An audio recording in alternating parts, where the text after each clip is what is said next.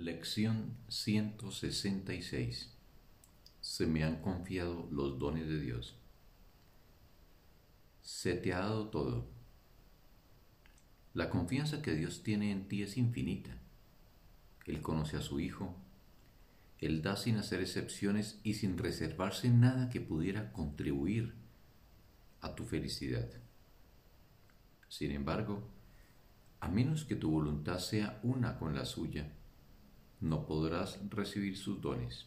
Mas, ¿qué podría hacerte pensar que hay otra voluntad aparte de la suya?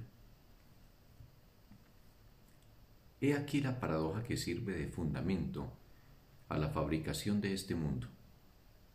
Este mundo no es la voluntad de Dios, por lo tanto no es real.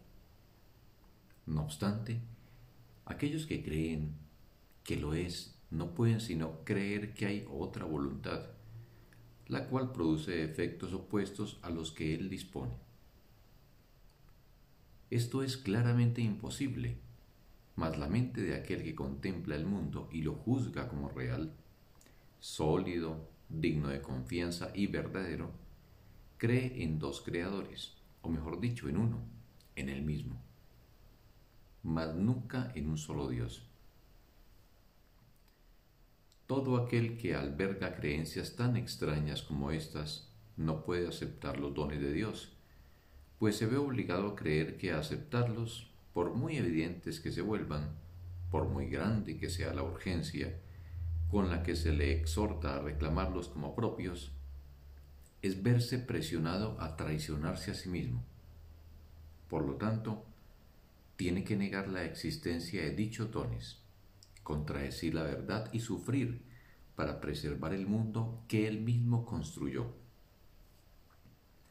He aquí el único hogar que cree conocer. He aquí la única seguridad que cree poder encontrar. Sin ese mundo que él mismo construyó, se siente como un paria, sin hogar y preso del miedo.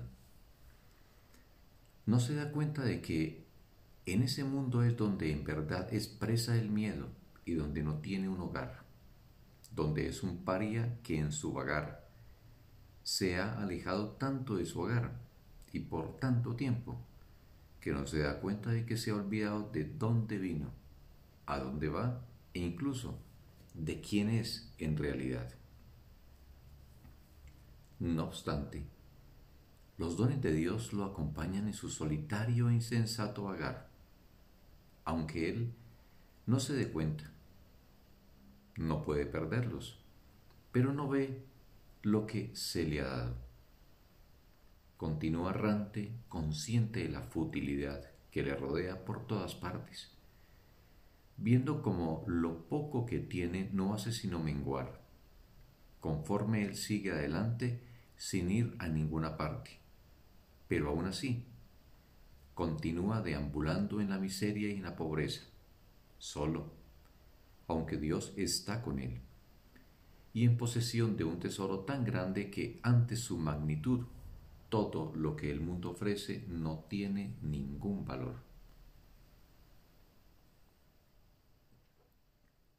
Su aspecto da lástima. Está cansado y rendido Viene harapiento y los pies están ensangrentados por los abrojos del camino que ha venido recorriendo.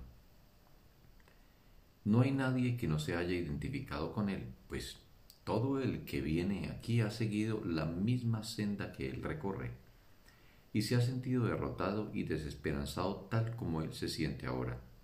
Mas, ¿es su situación realmente trágica si te percatas de que está recorriendo el camino que él mismo eligió y que no tiene más que darse cuenta de quién camina a su lado y abrir sus tesoros para ser libre?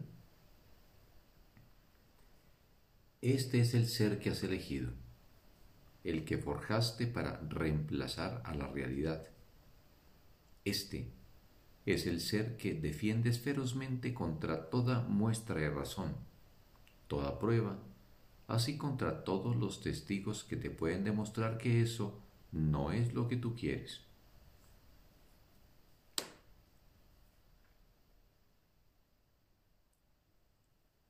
Este es el ser que has elegido, el que forjaste para reemplazar a la realidad. Este es el ser que defiendes ferozmente contra toda muestra de razón, toda prueba, así como contra todos los testigos que te pueden demostrar que no es lo que tú eres. No les haces caso. Sigues el camino que te has trazado, cabizbajo, no vaya a ser que captes un atisbo de la verdad, te libres del autoengaño y quedes en libertad. Te retraes temerosamente, no vaya a ser que sientas el toque de Cristo sobre tu hombro y percibas su amorosa mano apuntando hacia tus dones. ¿Cómo podrías decir entonces que la pobreza te acompaña en el exilio? Él te haría reír de semejante percepción de ti mismo. ¿cómo podrías entonces seguir teniendo lástima de ti mismo?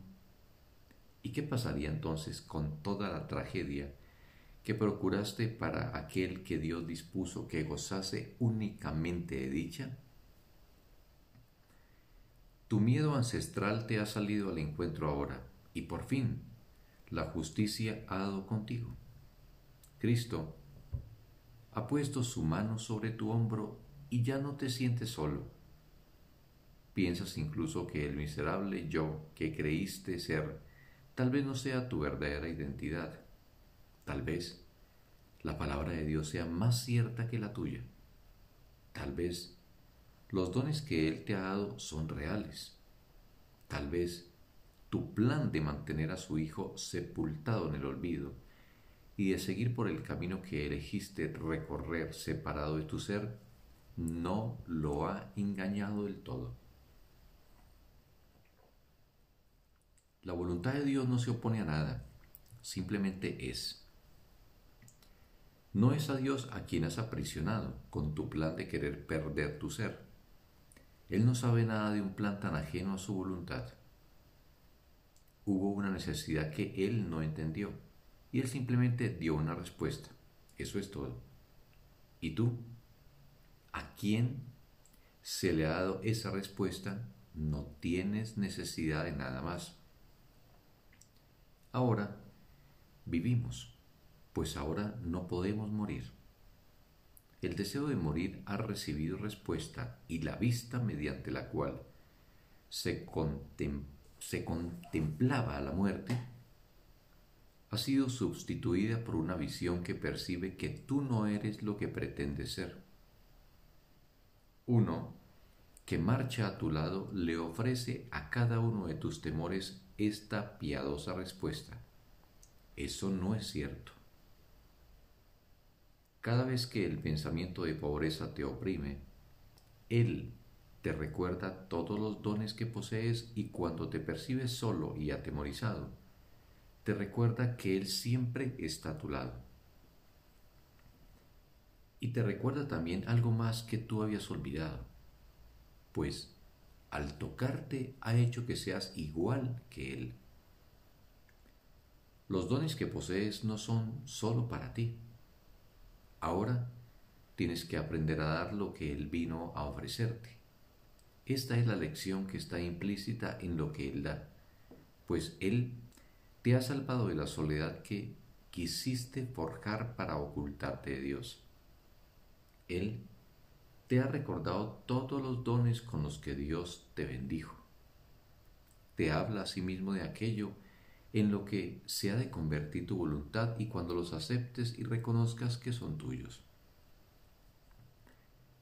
Los dones de Dios te pertenecen y se te han confiado para que los des a todos aquellos que eligen recorrer el solitario camino del que tú te has escapado. Ellos no entienden que lo único que están haciendo es ir en pos de sus deseos. Ahora eres tú quien les tiene que enseñar, pues has aprendido de Cristo que hay otro camino que pueden recorrer. Les puedes enseñar esto demostrándoles la felicidad que colma a aquellos que sienten el toque de Cristo y que reconocen los dones de Dios. No permitas que tus pesares te tienten a no ser fiel a tu cometido. Tus suspiros no harían ahora sino truncar las esperanzas de aquellos que cuentan contigo para su liberación.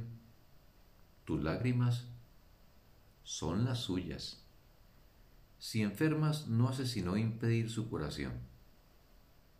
Tus temores no hacen sino enseñarles que los suyos están justificados. Tu mano se convierte en la que otorga el toque de Cristo. Tu cambio de mentalidad se convierte en la prueba de que quien acepta los dones de Dios jamás puede sufrir por nada. Se te ha encomendado liberar al mundo de su dolor.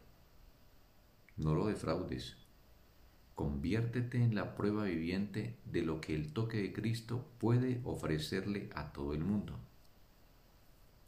Dios te ha confiado sus dones que tu felicidad dé testimonio de la gran transformación que experimenta la mente, que elige aceptarlos y sentir el toque de Cristo. Esa es tu misión ahora, pues Dios les ha encomendado a todos los que reciben sus dones que a su vez los den. Él ha compartido su gozo contigo. Ahora tú vas a compartirlo con el mundo. Fin de la lección. Un sagrado día para todos.